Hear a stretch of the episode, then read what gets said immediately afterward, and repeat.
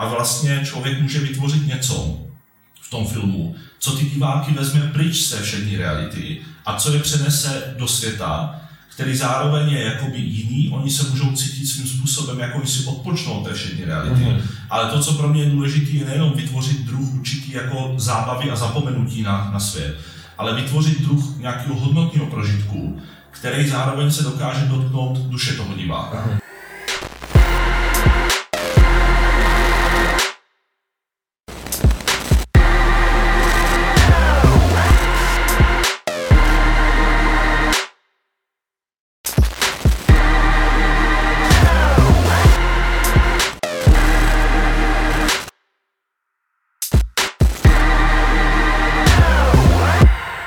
Vážení diváci, já vás vítám u dalšího dílu podcastu Cloníme. Dnešním hostem je Robin Kašpařík a jak už je zvykem, já poprosím Robina, aby se představil. Tak dobrý den, můj jméno je Robin Kašpařík a jsem režisér. Věnoval jsem se natáčení krátkých filmů, dělal jsem i třeba nějak dokumentární online série uh-huh. a v současné době připravuju celo, celovečerní film, zatím ve fázi přípravy a věnuji se i natáčení reklam. Uh-huh, uh-huh. Ty jsi, já jsem rád, že jsi to vlastně vzal takhle jako krátce, to, uh-huh. to intro, o tobě je spousta informací online, už si poskytl jako několik různě dlouhých rozhovorů. Takže jako by to zajímalo, tak spoustu informací si o Robinovi a může dohledat a my teda můžeme mít teďka víc do hloubky, takže, takže díky. Um, Pojďme k tvým začátkům trošku. Ty jsi v některých rozhovorech zmínil, že tvůj táta měl videopůjčovnu, což vlastně začalo formovat tvůj jako první vztah obecně jako k tomu filmovému médiu. Mm-hmm. A, a že si první, uh, první vlastně filmy začal natáčet na kameru, která se prodávala ke Game Boy. Je to tak? No? To tak, to mi přijde jako úplně ujetý. Ale nikdy jsem nenašel vlastně zmínku o tom, nikdy si nemluvil o tom, kde přišel ten zlomový bod, že jsi řekl, jo, já chci být režisér, já chci mm-hmm. dělat režii. Mm-hmm. Uh, zkusím o tom popřemýšlet, protože ono to v člověku nějakým způsobem uh, tak nějak jako krystalizuje. Jo? Mm. Já věřím na to, že vlastně v sobě každý máme nějaký potenciál a nějaký poslání.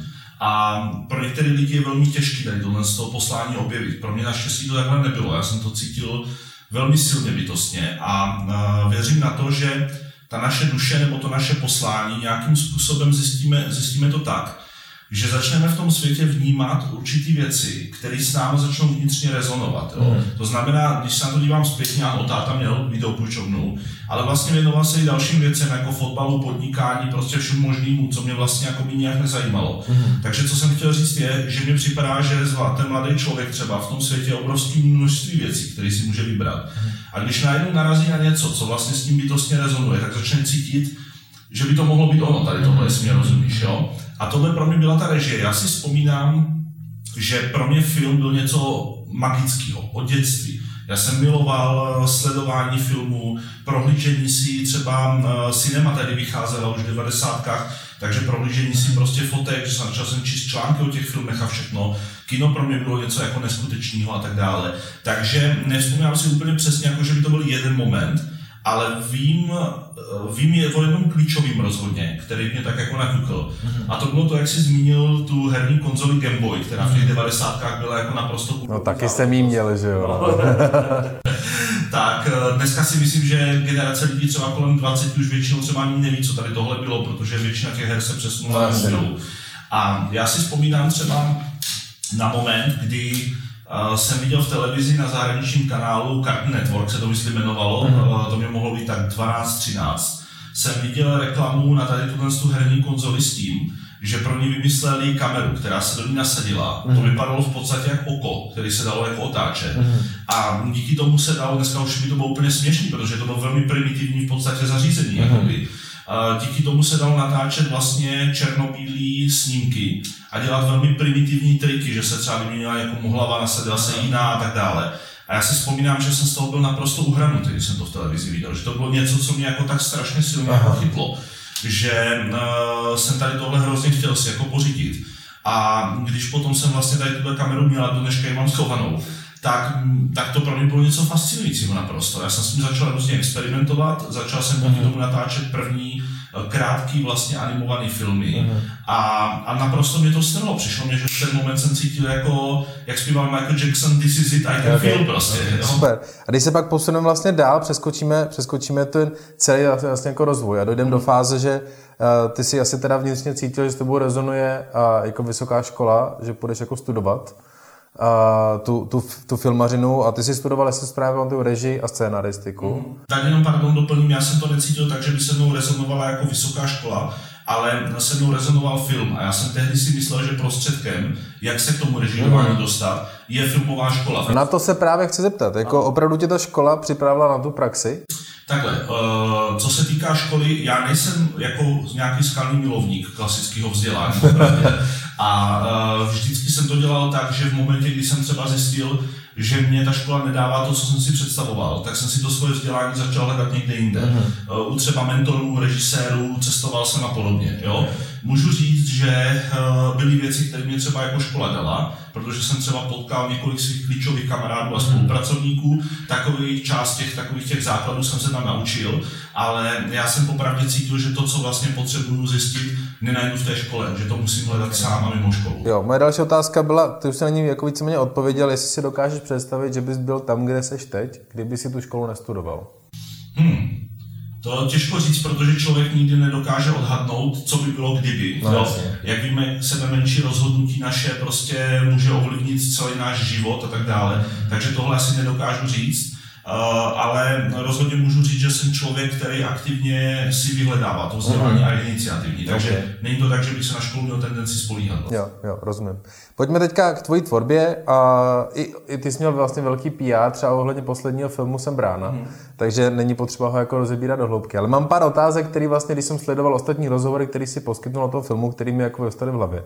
A byl bych moc rád, kdybys mi na ně odpověděl. Mm. Uh, Jedna, která mě zajímala, byla, vlastně ono trvalo hrozně dlouho, od té doby, kdy si dostal povolení jako natočit tu, tu, tu, tu, tu povídku mm-hmm. Stephena Kinga, do doby, než ten film se reálně začal natáčet. Ty jsi to bylo 6 let, pamatuju si to správně? No, to bylo, bylo to no. jako několik let. Kde se, kde se v tobě brala ta jistota, to přesvědčení toho, že ten film opravdu jako dokončíš, že ho fakt uděláš? Mm, já nevím, jak to popsat, ale já v sobě jsem vždycky měl nějakou takovou jako bytostnou nevím, jestli to nazvat jistotou nebo čím, ale nějakým takovým pro mě až osudovým, jako posláním nebo voláním mm. vlastně, který mě pomáhalo se v životě přenést přes různé těžké věci. A zrovna ta režie a uh, to dodělat třeba ten film, pro mě bylo velmi důležitý. Já nemám tendenci se vzdávat, když je to velmi těžký prostě, protože mně připadá, že člověk by se měl zamyslet, jako, eh, to vezmu trošku jako filozoficky, ale měl by se zamyslet, jaký teda je smysl života. Jo? Já nevěřím tomu, že smysl života je jenom v komfortu, o který se hodně lidí snaží, aby se měli dobře, měli peníze prostě a byli v klidu. Já nevěřím to, že tohle je ten smysl života. Já si myslím, že pro mě mnohem větší smysl je naplnění nějakého bytostního poslání, který v části cítím přes tu režii. A ten film jsem bral jako jeden z kroků eh, na té cestě k tomu naplnění té mé vize nebo ambice. A prostě jsem si říkal, že ten film musím dokončit, abych udělal ten další klíčový krok v té kariéře. Ale bylo to opravdu velmi těžký. No, no a já když si to jak pokusím představit, já teda asi nejsem takový skalní držák jako ty, jak to mm. popisuješ. Já jako věci, když vyhodnotím, že nemají smysl, tak je vzdám mm. a zaměřím radši tu energii na něco jiného, mm. kde ten smysl vidím jako větší. A za těch šest let opravdu nebyla jedna chvíle, kdy jsi říkal, tyjo, možná to fakt jako se mi ten vesmír nebo něco snaží říct, že to není ta cesta tohleto, to mm-hmm. není ten krok? Ne, nebyla, ale byly samozřejmě chvíle, kdy uh, jsem byl velmi překvapený tím, jak těžký to bylo mm-hmm. a jaký bíč jsem si na rovinu na sebe upletl. ale nikdy za celou tu dobu jsem si neřekl, že to nedodělám nebo že to nemá smysl, ale bylo mnoho chvíl, kdy, a to řeknu na rovinu i kvůli svý mladický nadšenosti a naivitě, mm-hmm. jsem vytvořil uh, na sebe nějakou takovou situaci, která byla velice těžká, protože já jsem neměl zkušenost s počítačovými efektami, jak mm-hmm. nákladný to je, jak náročný to je. Mm-hmm. Prostě tam bylo mnoho věcí, které jsem si ve větším vyzkoušel poprvé ten projekt, přestože byl krátký film. Mm-hmm. Byl trikový film, byl žánrový film, technicky velmi náročný.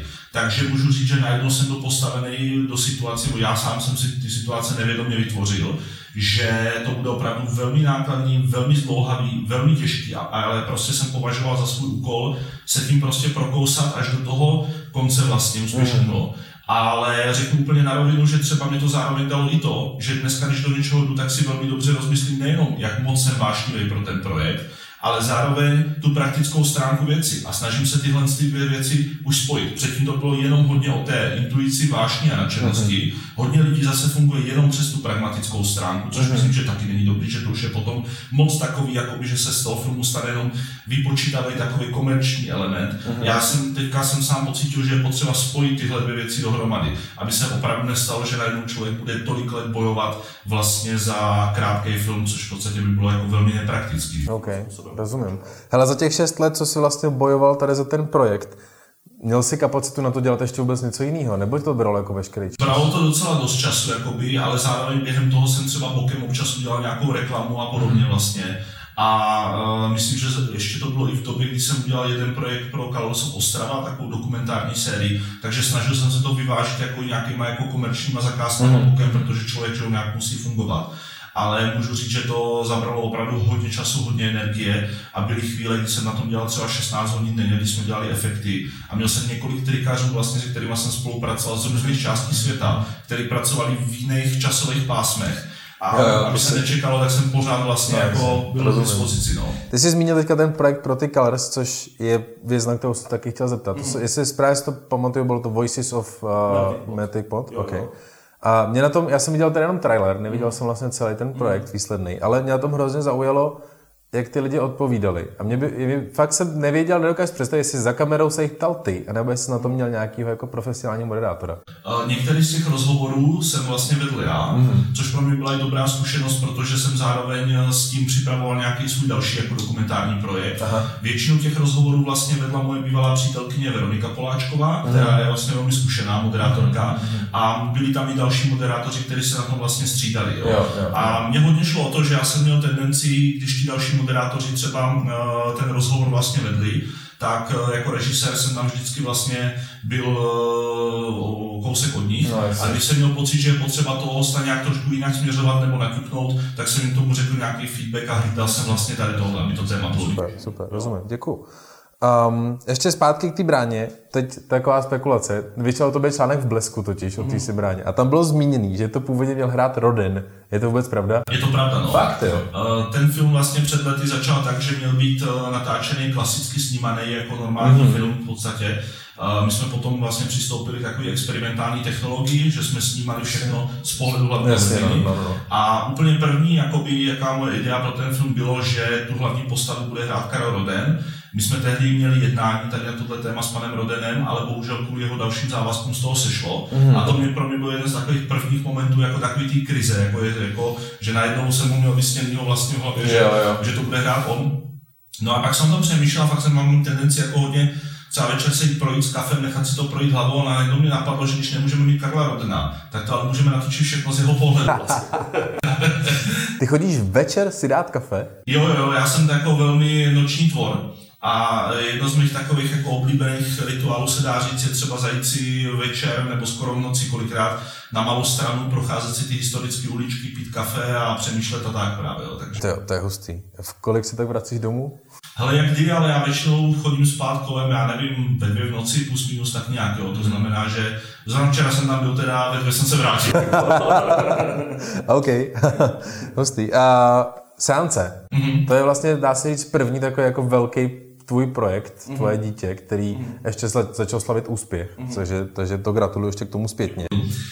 Um, ty, tohle to vlastně byl film, který tě uvedl jakoby na tu, můžu říct, mapu kinematografie jako celosvětový.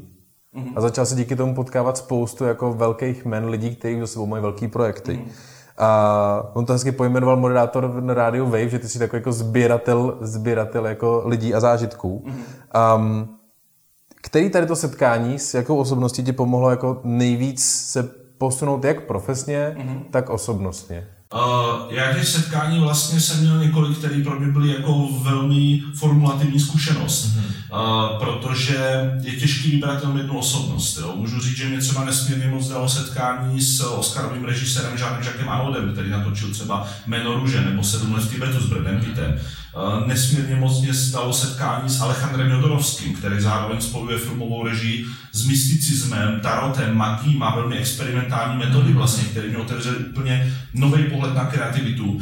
Když bych to měl brát, možná přemýšlím a opravdu nerad bych jako někomu ubral, protože mi během té cesty pomohlo tolik lidí. Mm. Napadá mě třeba i režisér Eric Valet, to je francouzský režisér, který dělá hodně žánrové filmy, horory, thrillery, akční filmy a ten mě pomohl hodně zásadním způsobem, protože mě jednak mentoroval. Mm-hmm. Já jsem mu vlastně tehdy poslal tu seanci, našel jsem ho tehdy ještě na MySpaceu, když mu půjde lehká, a uh, napsal jsem mu, a on, že bych se s ním moc rád potkal, protože jsem obdivoval jeho film, mm-hmm. Vezdy.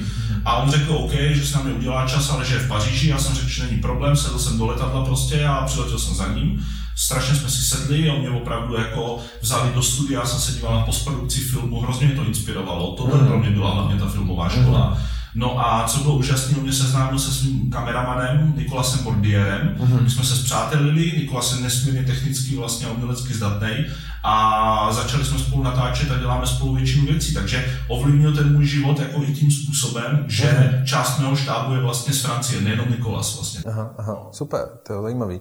A je na tebe Dominik Broulík, který taky je hostem tady té série a určitě nevím, jestli vyjde nakonec ten díl jako před tebou nebo po něm, ale zmínil, že se spotkal se Sirem Christopherem Lee. Ano. Ale že to se k tomu váže jako dobrý příběh, jo, jo. ve kterém je i jako spaní v nějaký stodole. Mě by hrozně ten příběh zajímal. jo, jo. No, uh, to je asi takový příklad toho, možná, nevím, jestli ten příběh je dobrý, ale je to možná takový jako příklad toho, což jsem schopný udělat, jako abych někoho potkal, kde cítím, mm. že mě to něco může dát. Jo. To znamená, já opravdu neváhám uh, investovat čas, energii, peníze, prostě uh, kolikrát ty lidi trošku skoro otravovat svýma prozbama, jestli bychom se mohli potkat. Uh, a jeden z těch výjimečných setkání byl právě Sir Christopher Lee, kterého, diváci můžou asi znát nejvíce jako Sarumana z Pána prstenů. On hrál asi v 260 filmech a mě velmi zajímal kvůli jeho rolím v hororových filmech, mm-hmm. protože jedno z mých zájmů je vlastně horor a hrál Drákulu, Frankensteina, Mumii, všechny tady ty legendární filmy, u Tima Bartna ve filmech hrál, jo. A uh, to už je taky dlouho, to mě mohlo být tak 23 možná, uh, co se mě vlastně podařilo se s ním setkat. A bylo to na festivalu v Karlových Varech, a mně se podařilo sehnat kontakt eh, na jeho guideku, která se o něho starala a ona byla tak moc hodná, že řekla, že to setkání na pár minut prostě zprostředkuje. Mm. A já jsem bral Christopher Lee jako, a on i byl, takový poslední spojovací článek uh, s tím klasickým hororem, jo? protože vlastně on byl poslední z těch žijících herců, kteří ještě hráli všechny ty starý Drákuly a Frankensteiny mm. a tyhle ty věci.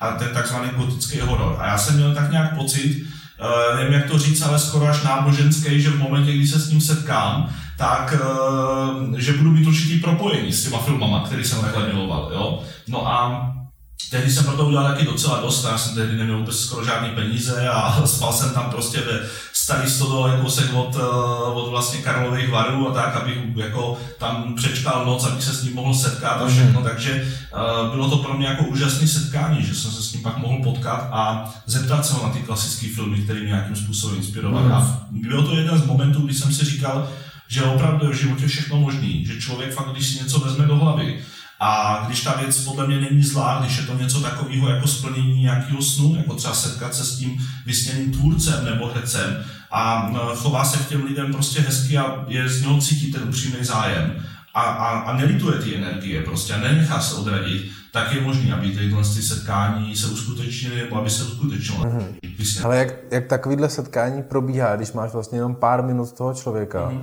a chci z něj v uvozovkách jako vymačkat nejvíc nebo jo. z toho času, ale zároveň, já nevím, jestli to, jak to máš ty, ale já bych v takových situacích se snažím jako, aby ten rozhovor byl přínosem i pro něj. Mm-hmm. A, a pokud to máš stejně, jak vlastně ten rozhovor jako probíhá, aby mm-hmm. si, ty, ty se dozvíš hrozně moc, ale nechceš zase působit na toho člověka, jako, jako, jako že s něj jenom saješ tu energii. Je to jako setkání od setkání, ale pro mě je hodně důležitý vidět, jako jak na sebe s tím člověkem slyšíme, protože já samozřejmě se jdu setkat s někým, kdo toho dokázal tisícinásobně víc než já, mm. koho vlastně já jako nějakým způsobem obdivuju. Já si myslím, že jeden z klíčových elementů je tam uh, nějaká taková jako, mm, já si myslím, že ten upřímný zájem, který ze mě cítí, já mám opravdu upřímný zájem. Mně nejde o to se s nimi setkat kvůli tomu, abych mohl říct, že jsem se potkal s tím a s tím. Já mám fakt nesmírně velký zájem, někdy až fascinaci mm. o tu jejich tvorbu. A myslím si, že ten respekt a ten upřímný zájem, ta upřímná, až někdy pro mě taková klukovská nadšenost prostě, mm uh, si myslím, že je hrozně důležitá, mm. že to z člověka jde cítit. Yeah. Pro mě to není žádná taktika nebo tak a potom, proto se pak stalo třeba u, setkání, jak jsem říkal, s tím uh, Žánem Žakem Anodem, Oscarovým režisérem, že já jsem s ním původně vedl rozhovor vlastně pro ČSFD, ale moc jsem se s ním chtěl povídat i mimo rámec toho rozhovoru a než jsem se na to stihl zeptat, tak on to nějak tak jako vycítil, my jsme si sedli a řekl, já mám pocit, že my se nevidíme naposledy. Já říkám, já jsem vám to nechtěl říkat hned, ale bych strašně rád vás poprosil o konzultaci a on vzal fixku, napsal mi e-mail prostě a domluvili jsme se. Zároveň taky on je velmi hodný člověk, jo. to znamená, tohle funguje s lidma, kde je to prostě nějaký takový vzájemný, jako mm-hmm. lidi, kteří jsou ochotní jako mu pomoct. Prostě. Okay. A máš teda na ty setkání jako připravený otázky? Uh, přemýšlím. Já vlastně se o těch věcí zajímám tolik, že možná i kdyby mě zbudili ve tři v noci, tak okamžitě se můžeme bavit, jakoby, no. Okay. Ale pokud vedu rozhovor, protože já občas dělám to, že třeba spolupracuji s ČSFCZ, mm-hmm. ČSFD.cz, tak tam, když budu dělat rozhovor, tak si připravím určitě otázky, určitě okruhy, mm-hmm. ale mám rád improvizaci. Rozumím, super. Um, tvůj první vlastně film byl Bez dechu, jestli mm. to je správně. Byl to ještě studentský, studentský film. Studentský film aha. A ty si pro E15 řekl, že a to bylo takový jako skoro fiasko, ale mm. že se z toho hrozně moc naučil. Mm. Máš, dokážeš vypíchnout něco, co vlastně si doteďka vždycky, když realizuješ nějaký další projekt, pamatuješ, že tam si posr... Já si můžu říct posral, ale teďka to potřebuješ dělat správně a zaměří se na to? Mm-hmm, no, tak uh, ono tím, že to pro mě byla první věc, kterou jsem dělal jako, která se měla blížit klasický filmový produkci, mm-hmm. protože to byl studentský film, tak to bylo poprvé, já jsem předtím točil amatérský filmy několik let, ale tohle bylo poprvé, kdy jsem jako pracoval se štábem, že tam mohlo mm-hmm. kolem třeba 20 lidí, mm-hmm. že jsme měli pro nějakou techniku a podobně, my jsme měli dokonce pro nějaký hráč Spielberg v Brně, jako, wow. takže jsem jako začal vlastně uh, mini velkofilmem, jo, že to okay. byl krátký film, ale produkčně, jak kdyby velkofilm, hráli tam známí herci, a uh, udělal jsem takový množství chyb, že by z nich mohl opravdu vzniknout telefonní seznam. Mě bylo 20, myslím tenkrát, bylo to mhm. fakt jako první věc. A uh, kdybych měl vypíchnout pár věcí, tak samozřejmě určitě bych řekl třeba to, že uh, já jsem cítil nějakou takovou jako vizi toho filmu, ale já jsem ještě tehdy nevěděl, jak se režisér má připravovat. Já jsem vlastně netušil, že uh, je potřeba velmi precizní, téměř technická příprava prostě každého toho záběru, že nestačí to v sobě mít jako nějakou vizi a ono to potom neurčitou improvizací vlastně vznikne. Já jsem uh-huh. samozřejmě měl rozzáběrovaný ten scénář, ale eh, člověk musí udělat mnohem víc věcí prostě, jako napsat si nějakou režijní knihu, napsat si tomu nápady, uh, někdy si napsat půdorysy, vymyslet prostě nutné věci. Dá se říct, že tyhle téměř jako technické věci jsem zmáknutý rozhodně neměl, takže mm-hmm. takový to, čemu se dá říct jako domácí úkoly toho režiséra, yeah. ta příprava toho režiséra, to jsem vlastně nevěděl, jak se dělá, tím pádem jsem na to hodně narazil. A e, zároveň bych řekl, že uh, taková důležitá věc bylo, že já jsem v tu dobu nebyl nějak zkušený ohledně spolupráci a práci s lidmi. Takže uh, i další věc je třeba, že v tom druhém filmu, v té seanci, už jsem se mnohem víc snažil nějakým způsobem mm, víc zapojit nějakou, řekněme, emoční inteligenci nebo něco, abych věděl, jak líp s těma lidma spolupracovat, mm. jak, jak, jakým způsobem režírovat, aby i je to bavilo a tak dále protože natáčení filmu většinou není jakoby žádná eh, jako někdo si to představuje jako velký dobrodružství a legraci, ale v momentě, kdy vám opravdu o něco jde, tak je to spíš velmi náročný, je to velmi stresující a eh, je potřeba nějakým způsobem eh, spolupracovat s lidmi tak, aby jsme se přes ten stres přenesli mm-hmm. pokud možno v co největší, já nevím, jak to říct, pohodě, ale zároveň dosáhli toho výsledku.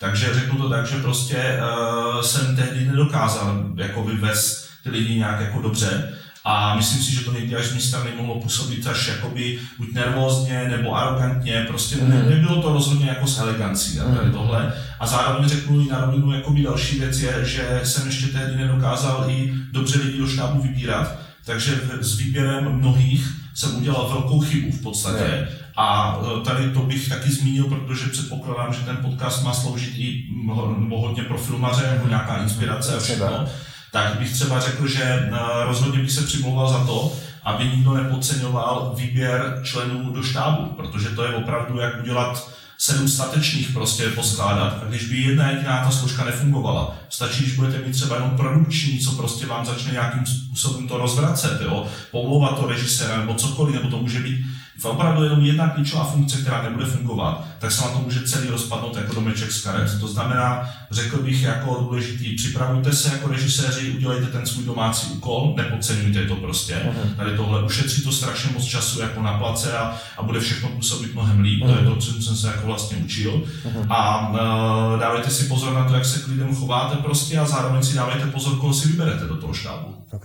super, super, to zní moc dobře. Pojďme teďka k tomu, co stojí vlastně za veškerou tvoji tvorbu, a to seš ty. Ty máš určitě spoustu dalších jako oblastí, o kterých se zajímáš. Není to jenom film, mm. i když jsi říkal, že o film se zajímáš jako detailně. Ale ty jsi mi předtím zmínil, že se zajímáš o magii, o nadpřirozeno, o psychologii a, a obecně tady o ty, o, o, ty, o ty vědy. Co tě na tom fascinuje? Těžko říct, já právě eh, nějakým způsobem bytostně mě od dětství fascinuje tajemno ale opravdu jako od nejútlejšího dětství. Já, když jsem, co si vzpomínám ještě před reží, tak mě hrozně zajímalo být třeba archeologem, jo? Mm. protože mě u toho zajímalo takový to, ne nějaký historický data, ale mě fascinuje odkrývání nějakého okay. Takže když jsem si představil odkrývání uh, těch věcí zakopaných v zemi a podobně, Zároveň potom mě hodně fascinovala parapsychologie, vlastně nějakým způsobem nauka o zkoumání toho, čemu se říká uh-huh. přirozené jevy. Uh-huh. A to se pak pojí s tím zájmem, který mám dnes, a to je psychologie, vyloženě jako třeba analytická psychologie, uh, Carl Jung, uh, psychoterapie a tyhle uh-huh. věci. Protože si myslím, že všechny ty moje zájmy se vlastně točí kolem něčeho, čemu já říkám tajemství lidské duše. Jo? To znamená, jakoby, co se skrývá za tou všední realitou, co je ve skutečnosti v nás. Jo? Protože já beru to naše nitro pořád jako neprobádanou tajemnou krajinu. A všechny tyhle témata, i témata, které souvisejí s až téměř jakoby magií a těma věcma, si myslím, že jsou úplně úžasný pro film. Že tam se to nádherně může spojit a vlastně člověk může vytvořit něco v tom filmu, co ty diváky vezme pryč z té všední reality a co je přenese do světa, který zároveň je jakoby jiný, oni se můžou cítit svým způsobem, jako oni si odpočnou té všední reality. Mm-hmm. Ale to, co pro mě je důležité, je nejenom vytvořit druh určitý jako zábavy a zapomenutí na, na svět, ale vytvořit druh nějakého hodnotného prožitku, který zároveň se dokáže dotknout duše toho diváka. Mm-hmm. Jo? To znamená, že oni najednou pocítí třeba něco ve svém nitru, s čím nejsou v kontaktu během všední reality. OK, rozumím, super. A ty jsi Jungian, proč zrovna Jung? No, já se takhle, nevím, jestli bych řekl Jungian, ale jako rozhodně se o Junga uh, zajímám, mm-hmm. ale zajímají mě samozřejmě i jakoby různý další směry, ale můžu říct, že Jung mě přijde jako naprosto fascinující člověk. Mm-hmm. Jeho inteligence musela být... S tím se nepotkal náhodou. Ne, to ne, myslím v roce 1961, ale popravdě jako jedno z mých největších přání, když si mohl vybrat, s kým se setkat, bez ohledu na to, jestli žije nebo ne, mm-hmm. by zrovna třeba Karl Jung byl, pokud mm-hmm. on byl ochotný se nebo Oscar Wilde třeba, který ho nesmírně obdivuju. Ale no, proč Jung? On On musel být jako nesmírně výjimečný člověk, ta inteligence je opravdu skoro až děsivá, kterou měl. A tak to měl určitě i Freud, jakože taky bych ho nazval jako geniálním člověkem, musel být brutálně chytrý a inteligentní, ale způsob, kterým přemýšlel jiný. Mě zajímá, proč je přitažlivý způsob přemýšlení Junga. A protože mi připadá, že ten Jung, eh, že Freud měl trošku tendence eh, se hodně fixovat na tu sexualitu člověka, mm. jako nějaký hlavní hnací motor. Mm. A já o tom nejsem přesvědčený prostě mm. o tomhle. A možná taky proto, protože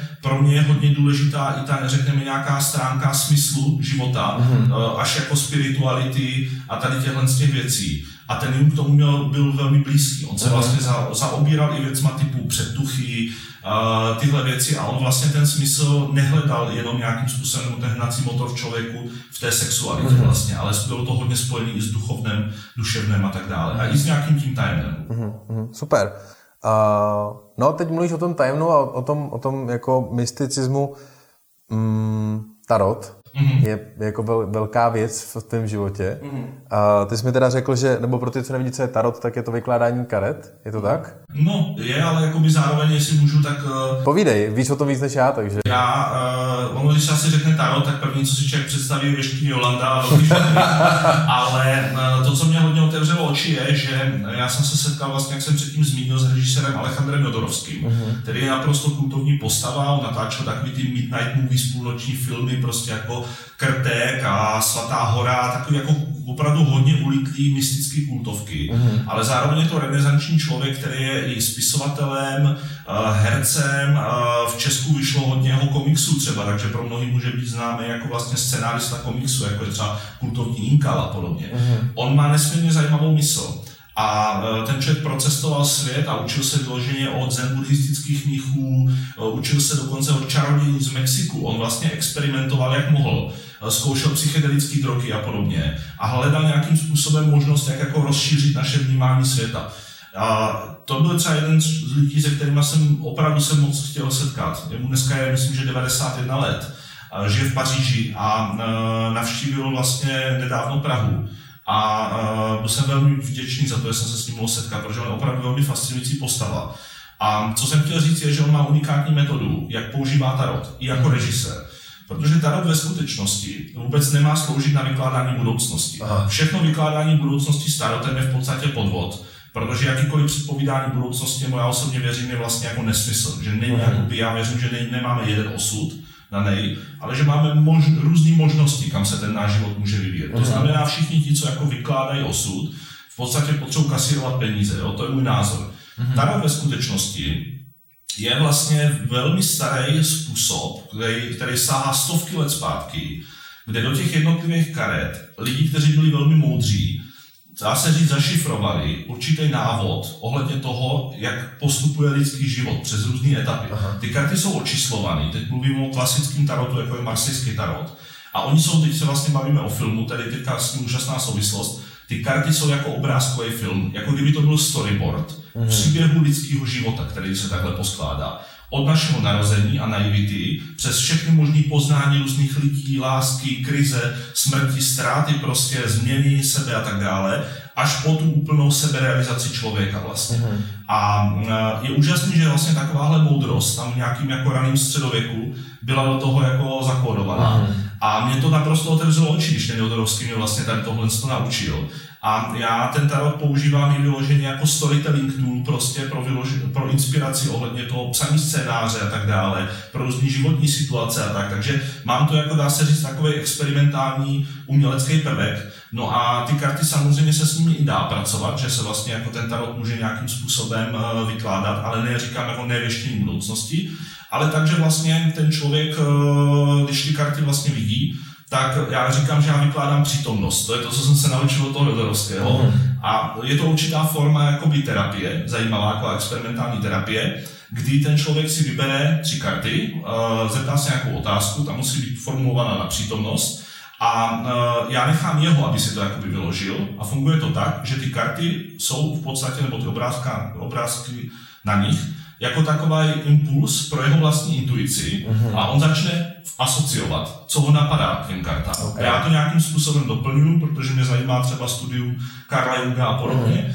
A mm, je to nějaký, nějaký náš vzájemný dialog v podstatě. Vznikají to velmi zajímavé situace vlastně, takový jako velmi niterný, a tím, že mě to lidský nitro zajímá, tak eh, tady to kloubení nějakého rozhovoru o hlubokých věcech, terapie a toho tarotu je něco, čemu si myslím, že bych se i dál chtěl věnovat zároveň s tou reží. Ta režie mm. bude ta priorita, ale mě všechny tyto věci velmi obohacují. A teď mi napadla jedna věc, možná taková jako typ, teda jako filmarský mm. prostě. Uh, myslím si, že je velká chyba, co hodně lidí dělá, co já jsem dělal i předtím, že když chtějí dělat film, tak si nastaví do hlavy, že jsou jenom režisérem prostě, to si dají jako nějakou jako, jako značku prostě, tím se okay. jako limitujou a studují jenom film opravdu. Ve volném čase se dívají na film, čtou o filmu a točí. Já si myslím, že režisér, pokud chce dělat něco jiného než jenom komerční a reklamní videa, mm. musí sbírat zkušenosti v různých oblastech života, aby potom přenesl to, co zažil nějakým způsobem do toho filmu, aby ten mm. film nebyl jenom jakoby jediný konečný cíl, ale prostředek vyjádření mm. určitý hloubky, kterou ten člověk nějakým způsobem se snaží nabývat v tom okolním světě. Jo? Super, to je dost, dost obsáhlá odpověď, díky za ní, ale ještě mi pojď rozvíst to, jak používáš uh, ty, ty karty jako, jako storyboard, uh, nebo jak, jak ti to pomáhá v tom vyprávět příběhy? No ono je to tak, že vlastně ty karty uh, jsou svým způsobem to, čemu Karl Jung říkal archetypy. Uh-huh. Na každé té kartě v podstatě je symbol, který ukazuje určitou naši vlastnost nebo určitou etapu v životě. Uh-huh. Archetyp je něco, co neseme všichni v sobě. Máme nějaké vědomí, je ta teorie té, té analytické psychologie, a nějaké nevědomí, nebo Freud tomu říkal podvědomí, Jung tomu říkal nevědomí. V tom nevědomí je zakódovaná po prostě tisíce nebo deset tisíce let nějaká naše zkušenost. Jsou to různé symboly, jsou to různé změněné instinkty a podobně, které v sobě máme. Jako.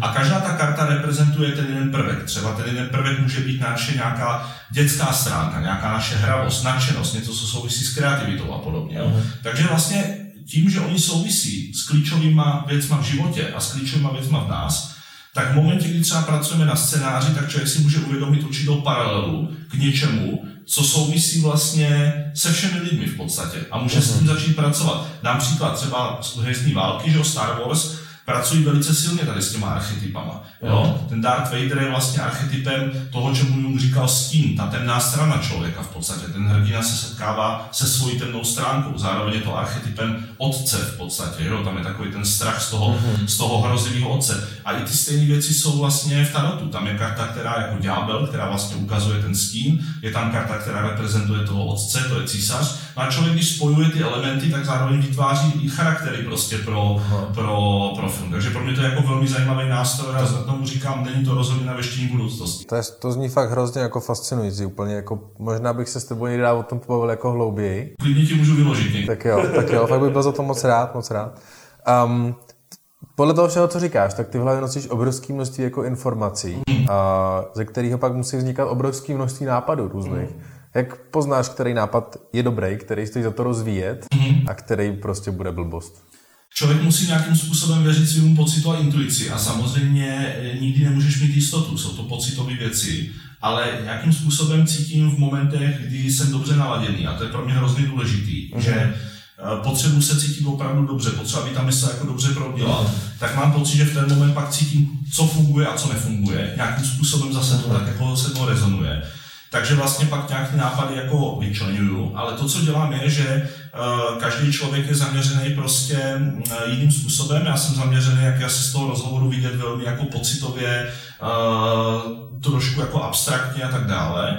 A tím pádem moje slabší vlastnost nebo stránka bude racionální myšlení, technické myšlení a podobně. Mm-hmm. Proto se obklopuju lidma, kteří vlastně ty moje slabé stránky vyvažují. To je další jakoby, zásadní typ, co bych řekl. Opravdu vůbec si nic nedělejte z toho, že budete mít jako filmaři nějakou stránku třeba slabší, snažte se ji rozvíjet do nějaké míry, ale nejlepší je prostě spolupracovat s člověkem, který zrovna tuhle stránku má velmi silnou. Proto mám toho kameramana Nikolase Bordiera z Francie vlastně, protože on je zase velmi technicky zaměřený ale není třeba člověk, který by přišel s nápadem na nějaký uh, nový film nebo něco. Uh-huh. Takže tady hnedka jsem vyřešil určitou část tady té techniky, kterou sice samozřejmě studuju, ale nikdy ne tolik jako on, protože on v tom je opravdu mistr. Uh-huh. A nebo zároveň, jak jsme se bavili o tom s těma nápadama, tak je to tak, že já ty nápady připravím, ale potom si třeba sednu s Michalem Dvořákem, který je stříhač a zároveň vynikající dramaturg a on je velmi racionální člověk, takže já mu ty nápady řeknu a on mi začne dávat nějakou zpětnou vazbu a často zjistím, že plno věcí má pravdu, že by třeba nefungovaly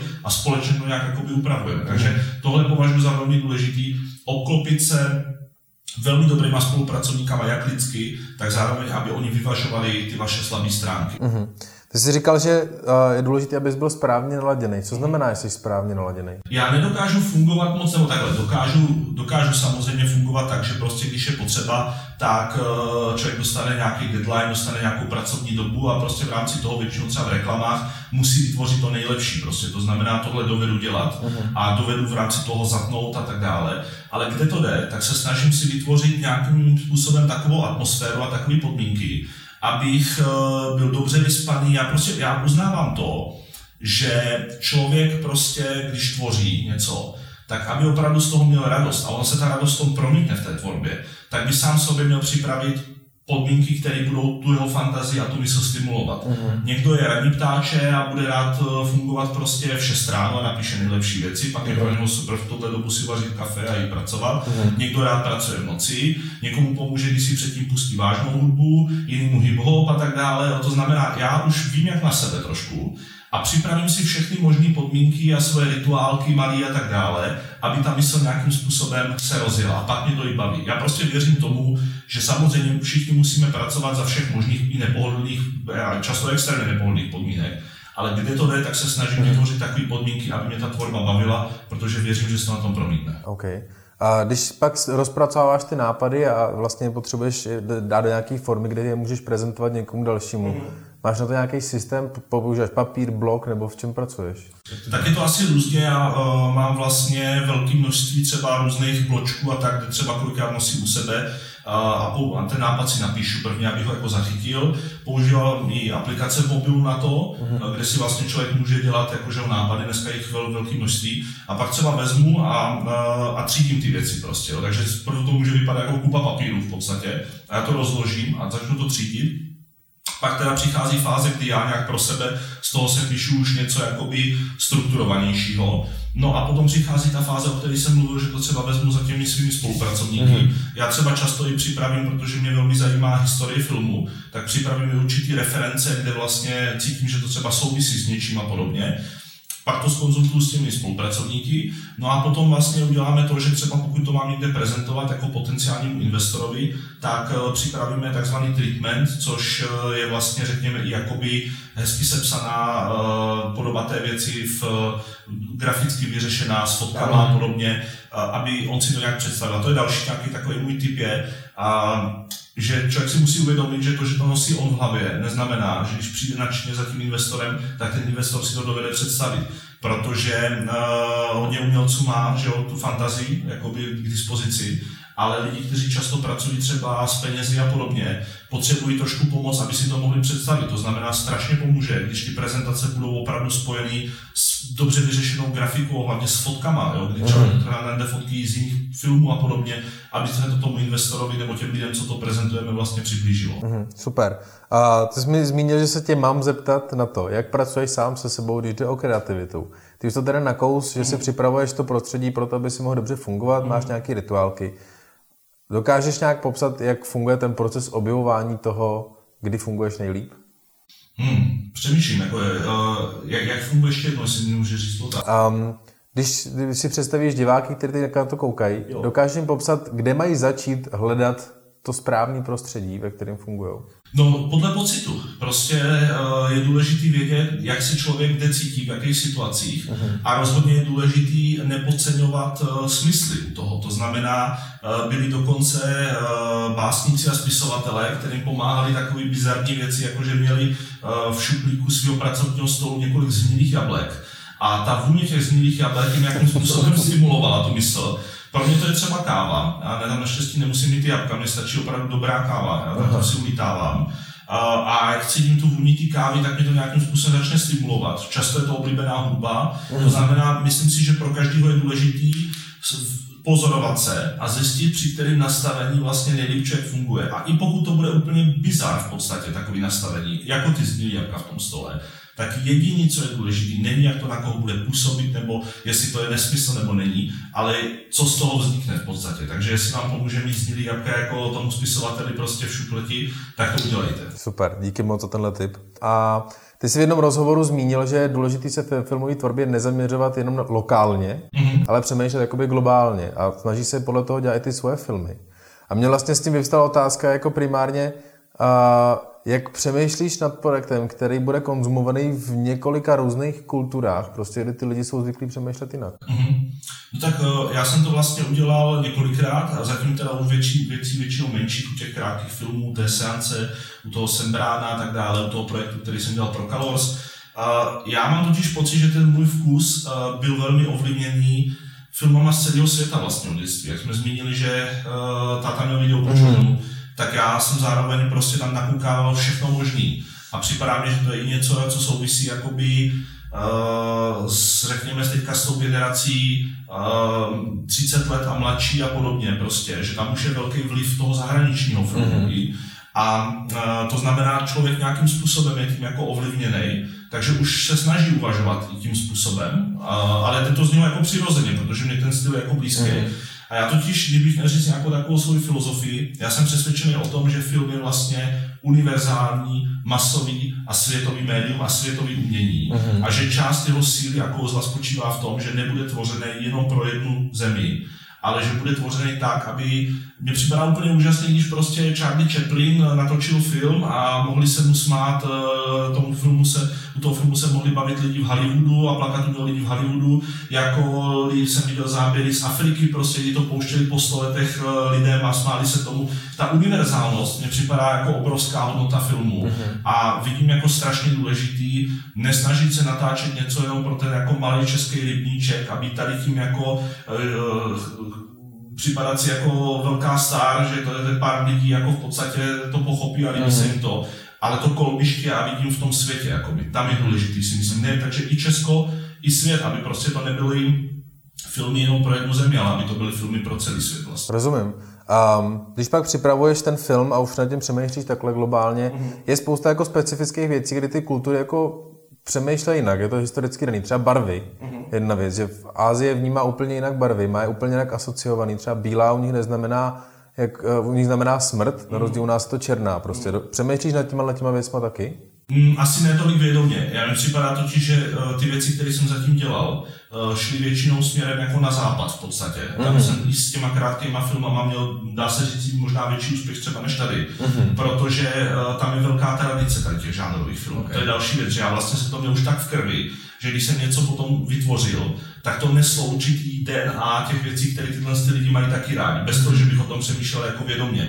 Takže mně, při, mně spíš prostě připadá, že mm, vždycky je možná taky zajímavý vidět, že se může najít nějaká země, která prostě uh, tomu umělci jak jako rozumí a může vytvořit něco a může se to chytnout na druhé půlce světa a v jeho zemi to nemusí uspět, anebo prostě naopak a tak dále. Není to něco, o čem bych nějak vědomě přemýšlel. Prostě. Okay, okay, super. Pojďme se teďka bavit o tvojí současnosti, teďka aktuální situaci mm. a o tom, co plánuješ do budoucna. Ty už to tady taky zmínil, že uh, pracuješ na reklamách, děláš komerční mm. zakázky a mě si řekl předtím, uh, že je, hrozně, je to je dobrý trénink pro režiséra. Mě by mm. zajímalo, v čem je to dobrý trénink. Uh, no tak třeba ty reklamy vlastně, kterým jsem se začal věnovat a za tohle jsem třeba hrozně rád tady za jednu z prvních zkušeností s produkcí Final 2, mm. kterou vede režisér a producent Jan Chramosta tak eh, pro mě je velmi dobrý to, že já věřím tomu, že každá ta praxe pro toho režiséra je strašně důležitá, protože na každém projektu se seznámí s novýma lidma, uh-huh. zkusí si nové techniky, když je to třeba reklama, on chce točit jako celovečerní film a eh, je potřeba se trošku udržovat v nějakým chodu v podstatě takže musí zapojovat hlavu, musí být kreativní, v reklamě dostane velmi silný omezení, časový, zadání a všechno, takže musí ty závity jako používat v hlavě. Takže rozhodně jsem přesvědčený, že je to velmi dobrý trénink, nebo může to být velmi dobrý trénink pro režiséra, ty reklamy, protože když to vezmeš, tak uh, celovečerní film se vyvíjí často několik let. A to by potom znamenalo, že režisér by na tom place točil třeba jenom jednou za dva nebo tři roky, prostě třeba měsíc v podstatě, uh-huh. jo. Takže ty reklamy ho můžou průběžně udržovat v nějakým chodu. I pianista musí ho trénovat, takže, uh-huh. takže v tom vidím jako určitou. OK, to, to, to, to dává smysl. Um, taky jsi zmínil, že připravuješ celovečerní film. Můžeš o tom už nějak mluvit, nebo ještě ne? Ještě ne, protože uh, je to rozhodně moje ambice teď, ale je to v natolik rané fázi, že uh, bych nerad o tom ještě mluvil. Taky proto, a to mě naučil vlastně taky ten projekt Jsem brána, že tam jsem měl tendenci v momentě, kdy jsem získal svolení Stephena Kinga, ten film natočit, hned ohlásit do médií, že se to připravuje. Z části taky proto, protože jsme scháněli investory, mm. takže to mělo smysl. Ale pak se stalo, že ta věc trvala tak dlouhou dobu, že uh, vlastně to, že se to oznámilo tak dopředu, nebylo dobře. Já dneska mám jinou filozofii a to je oznamovat ty věci ideálně až v momentě, kdy jsou hotové. A pokud to nejde, je potřeba to oznámit dřív, tak alespoň těsně před dokončením. Uh-huh, uh-huh. Takže uh, tohle je teď něco, uh, co mě jako bytostně láká natočit, a to moje celoživotní ambice, ten celovečerní debit ale uh, bude to něco, o čem budu velmi rád mluvit, až to postoupí do nějaké další fáze. Vlastně. Ok, rozumím. Ale už to nebude projekt podobný jsem brána ne. tomu, že nemůže nic vydělat, bude to ne. normálně komerční činnost ne, a ne. budeš na to mít normálně produkční. Přesně tak, jakoby, řeknu takhle, moje ambice je, aby už se teď spojily ten, ty moje zájmy i s tím v dobrým slova smyslu komerční. Mm-hmm. Protože když to vezmeš, to slovo komerční má tendenci zavánět jako něčím špatným, Jasně, no. ale vůbec nemusí, protože když eh, člověk natočí film, který mu jako věří, že se podaří to propojit, protože já věřím, že důležité je to fakt propojit, tak eh, to komerční může znamenat prostě to, že to, co on chce vytvořit, se setká s publikem. A já věřím tomu, že je důležité filmy tvořit proto, aby měli publikum, ideálně co nejširší. Mm-hmm. Ale moje filozofie rozhodně není tomu publiku jako podlízat a tvořit něco, jak kdyby výrobek, když jsou stružený na míru, ale hledám, kde je ten průsečík mezi mýma zájmama a mezi tím, co by zároveň mm-hmm. mm-hmm. Rozumím. Tak jo, hele, už se pomalu, pomalu blížíme ke konci. Uh, víš, co skrývá tvoje budoucnost, kromě toho, že teda připravuješ celovečerní film? To neví asi nikdo, ale já rozhodně se budu snažit o to, abych eh, naplnil to, co cítím jako můj potenciál. My mhm. jsme o tom předtím už mluvili. Já si myslím, že tohle je důležitý úkol každého člověka, se pokusit opravdu o to, aby získal tu seberealizaci, aby vlastně se nesmířil jenom s nějakým komfortem, aby se nesmířil s tím, že má třeba dostatečný příjem nebo že má rodinu a že je jako jakž spokojený, ale vlastně já v sobě cítím takový nějaký bytostný volání k tomu, uh-huh. uh, zrealizovat tu moji filmovou ambici, vytvořit filmy, které by byly pro celý svět a vytvořit filmy, které by dokázaly jak toho diváka bavit, tak by dokázali vydělat peníze a zároveň by měli v sobě něco hodnotného a udělám všechno pro to, aby se mi to podařilo. Ok, super. Poslední čtyři otázky dostává každý host, mm. takže jsou pro každého stejný. A baví mě, jak na to každý odpovídá jinak. Je to mm. super, jak to ukazuje jako diverzitu těch lidí. První je, jaký nástroj nebo službu, která ti přijde maximálně užitečná v tom, co ty děláš, bys doporučil ostatním, ale musí stát do pěti tisíc korun. Mm-hmm. Přemýšlím. Jako myslíš aplikaci nebo něco podobného? Cokoliv já přemýšlím, jestli vlastně vůbec něco takového jako používám, jako co by to jako mohlo být. Tak eh, třeba na ty nápady, když mám zmiňovat konkrétní věci, je to třeba aplikace Evernote, ale to je v podstatě v základní verzi zdarma, tam mě připadá užitečná. A uh, přemýšlím, jestli vlastně mám vůbec něco. Já mám pocit, že používám většinu věcí, které jsou v podstatě zadarmo. Jako. To, to může být zadarmo. Takže jestli to můžou být i zadarmo, tak samozřejmě myslím, že třeba YouTube jako může být výborná filmová škola, mm-hmm. protože tam je obrovské množství opravdu skvělých eh, filmových přednášek, analýz filmu a těchto mm-hmm. věcí. Konkrétně třeba jedna stránka, kterou bych doporučil eh, na Facebooku, třeba přes tohle se jmenuje No Film School, kde jsou mm-hmm. třeba naprosto skvělé věci. Řekl bych, že hodně těch věcí člověk najde takhle online, což mi vlastně připomíná, že já jsem si v podstatě z Facebooku udělal vzdělávací stránku, kdy tam mám opravdu hlavně ty věci, které s tím mm-hmm. filmem souvisí. Takže řekl bych tady tohle, no ale určitě vlastně mi napadá hned jako jeden nástroj a to jsou knihy. Jo, to znamená, že abych vlastně neuvažoval jenom o tom online světě. Já uh, miluji od dětství čtení, hodně čtu a uh, řekl bych třeba, že ten výběr té literatury ohledně filmů, ohledně vedení herců a všeho je zejména v angličtině teď naprosto skvělý. Mm-hmm. Takže za sebe bych řekl uh, i třeba zahraniční literatura, číst v angličtině a objednat si věci o práci s hercem, o psaní scénáře prostě a studovat, studovat. Mm-hmm. Takže pro mě YouTube, čtení knih, uh, dívání se na filmy, analyzování filmů prostě, Uh, je jako hrozně důležitý. Mm-hmm. Okay. Napadá tě jedna knížka, která byla první hlavě, když ty napadly, když jsi o tom mluvil? Jedna asi, asi ne, protože to je opravdu jako víc věcí, které uh, nějakým způsobem mě ovlivnily, ale řekl bych, uh, jedna třeba z poslední doby, která mi napadá, se jmenuje Mastery a je od Roberta Greeneho. A to je právě o tom, o čem jsem předtím mluvil, o realizaci svého potenciálu a o tom, jak nějakým způsobem ten svůj potenciál kultivovat a rozvíjet, aby člověk se v tom oboru stal opravdu dobrý. Takže Mastery Robert Greene Ona existuje ve dvou verzích, v, ve zkrácení a v té plný, tak ideálně ta plná verze a dá se to objednat vlastně. Super, super, díky moc. Který filmmakery sleduješ? U tebe ta otázka je dost, uh, dost omezená tím, že ty jsi sám vlastně jako čistě specifický režisér, ale nemusí to být jenom režisér další. Jaký filmy sleduju? Filmmakery. Jaký filmmakery sleduju? Jako, uh, kteří mě zajímají? Ze současných nebo ze zahraničních? Uh, ty, co sleduješ jako pravidelně? Jo, jako jejich tu aktuální. No, třeba no.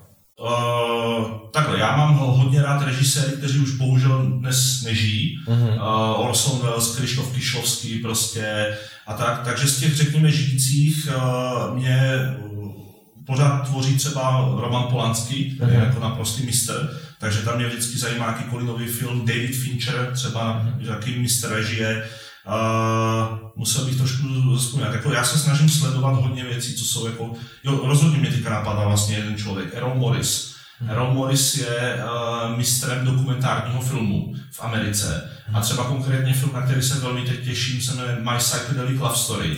A je to o uh, Timothy Learym, LSD a jeho šílený romanci, kterou měl. Takže třeba Errol Morris a to, jakým způsobem ovlivňuje dokumentární film, on je průkopníkem technologie dokumentárního filmu mm. a ty jeho, ten jeho styl se pořád vyvíjí. Tohle mě třeba připadá jako člověk, který ho sleduju velmi intenzivně, tak uh, Errol Morris je pro mě třeba jedním z těch lidí. Ok, super. Hele, hodně tady ostatní hosti zmiňovali třeba Nolana. Jak mm. vnímáš tady, tady tu moderní tvorbu? Já se snažím uh, na ty nové filmy chodit a teď třeba, že kvůli lockdownu a podobně jsem v kině nebyl dlouhou dobu, jinak jenom... To asi nikdo. No, to asi nikdo, no. uh, takže uh, snažím se, snažím se na ty filmy chodit, ale jako nemám, že bych měl jako vyhraněný od sebe jako jednoho režiséra a tak, tak, uh, tak to ne. Většinou se snažím ty filmy i sledovat v těch nejlepších možných podmínkách. Jo. To znamená, pokud je to v IMAXu, zajít na to do IMAXu a podobně. Jo. Ale z těch lidí, který intenzivně sleduju, tak uh, ten Errol Morris třeba mě zajímá. OK, dobře. A ještě teda zpátky k tomu, k té moderní tvorbě, jako je třeba Nolan teďka, co, co vydává poslední filmy, mm. který i mně přijdou jako dost hluboký, tím, co on tam říká. Jak to vnímáš ty? Když to, ty, ty jsi hodně zaměřený na tu historii, což chápu. Mm.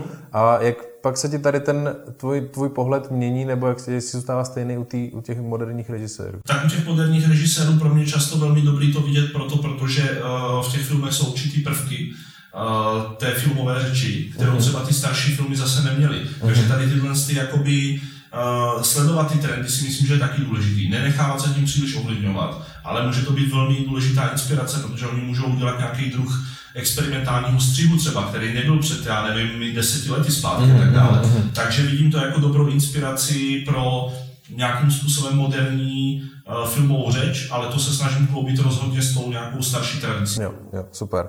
Uh, koukáš na tutoriály ještě vůbec nějaký? Tutoriály, jako já totiž nedělám to, že bych já sám třeba natáčel, že bych měl kameru a sám to kameru točil, takže se nedívám na technické tutoriály, ale to, co sleduju, jsou to, co jsem vlastně zmínil na tom YouTube, analýzy filmu. Kde se mhm. opravdu vezme ten film a analyzuje se z psychologického hlediska, nebo se analyzuje z pohledu práce s hercem a podobně. Mm. Tady je jako hodně velmi užitečných věcí. Tady. OK. Jaké je poslední teda taková analýza, kterou jsi viděl? Přemýšlím, co jsem teďka sledoval naposledy ale mám pocit, že to byl jakoby psychologický rozbor některých hororových filmů, jako nevím, jak se to jmenovalo Hereditary, jak se to jmenovalo v české distribuci, to bylo jak děsivé dědictví nebo mhm. tak. A uh, velmi mě bavil vlastně, jako jakým způsobem se tam rozebírali uh, různý motivy v tom filmu vlastně, no. takže tady tyhle věci mě zajímají. Okay. A poslední otázka, která pro tebe bude jako fakt těžká. Mm-hmm. A to já bych chtěl vidět jeden film, který tě nejvíc inspiruje. Hmm. Tohle je jako klasická otázka, kterou jsem slyšel moc krát, ale já opravdu nemám jeden film, ani to pro mě není možné tohle jakoby zodpovědět. Nedávno jsem se pokusil si udělat nějaký takový jako seznam mm-hmm. a řekl bych, že teď jako minimální číslo pro mě je tak 200-300 zhruba. a, a, nedokážu už jít jako níž z okay. U hororu je to zhruba 100 až 150, já jsem udělal dva, jeden jako všech žánrů a druhý vlastně na horor. A tam u toho hororu jsem schopný dát třeba seznam 100 filmů, které jakoby mě nejvíc inspirovaly. A ze všech jakoby žánrů je to minimální číslo pro mě tak těch 200 asi v podstatě. No.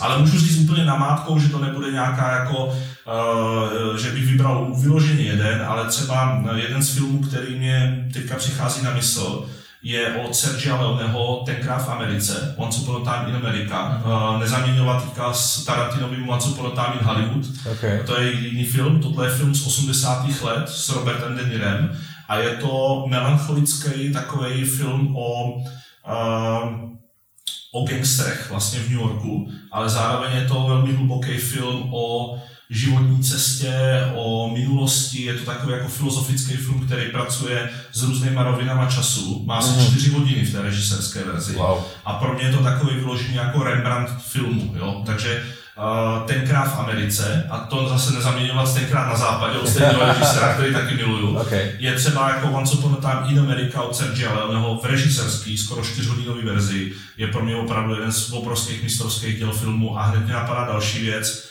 o který Stanley Kubrick prohlásil, že jestli za historii kinematografie je něco masterpiece, tak je to Dekalog od Krištofa Kišlovského. To je televizní série z 80. let vlastně. A je to 10 příběhů lidí, kteří bydlí na sídlišti a na první pohled žijí normální životy, ale stane se jim tím způsobem něco až metafyzického, co jim změní jako pohled na svět. Mm-hmm. Super. Hele, Robine, moc díky za tvůj návštěvu, díky za tvůj čas. A děkuji za pozvání. A já doufám, že se potkáme ještě v dalších sériích. Super, děkuji. Měj se hezky. Ty taky díky, ahoj. ahoj. A vy taky díky za sledování a mějte se.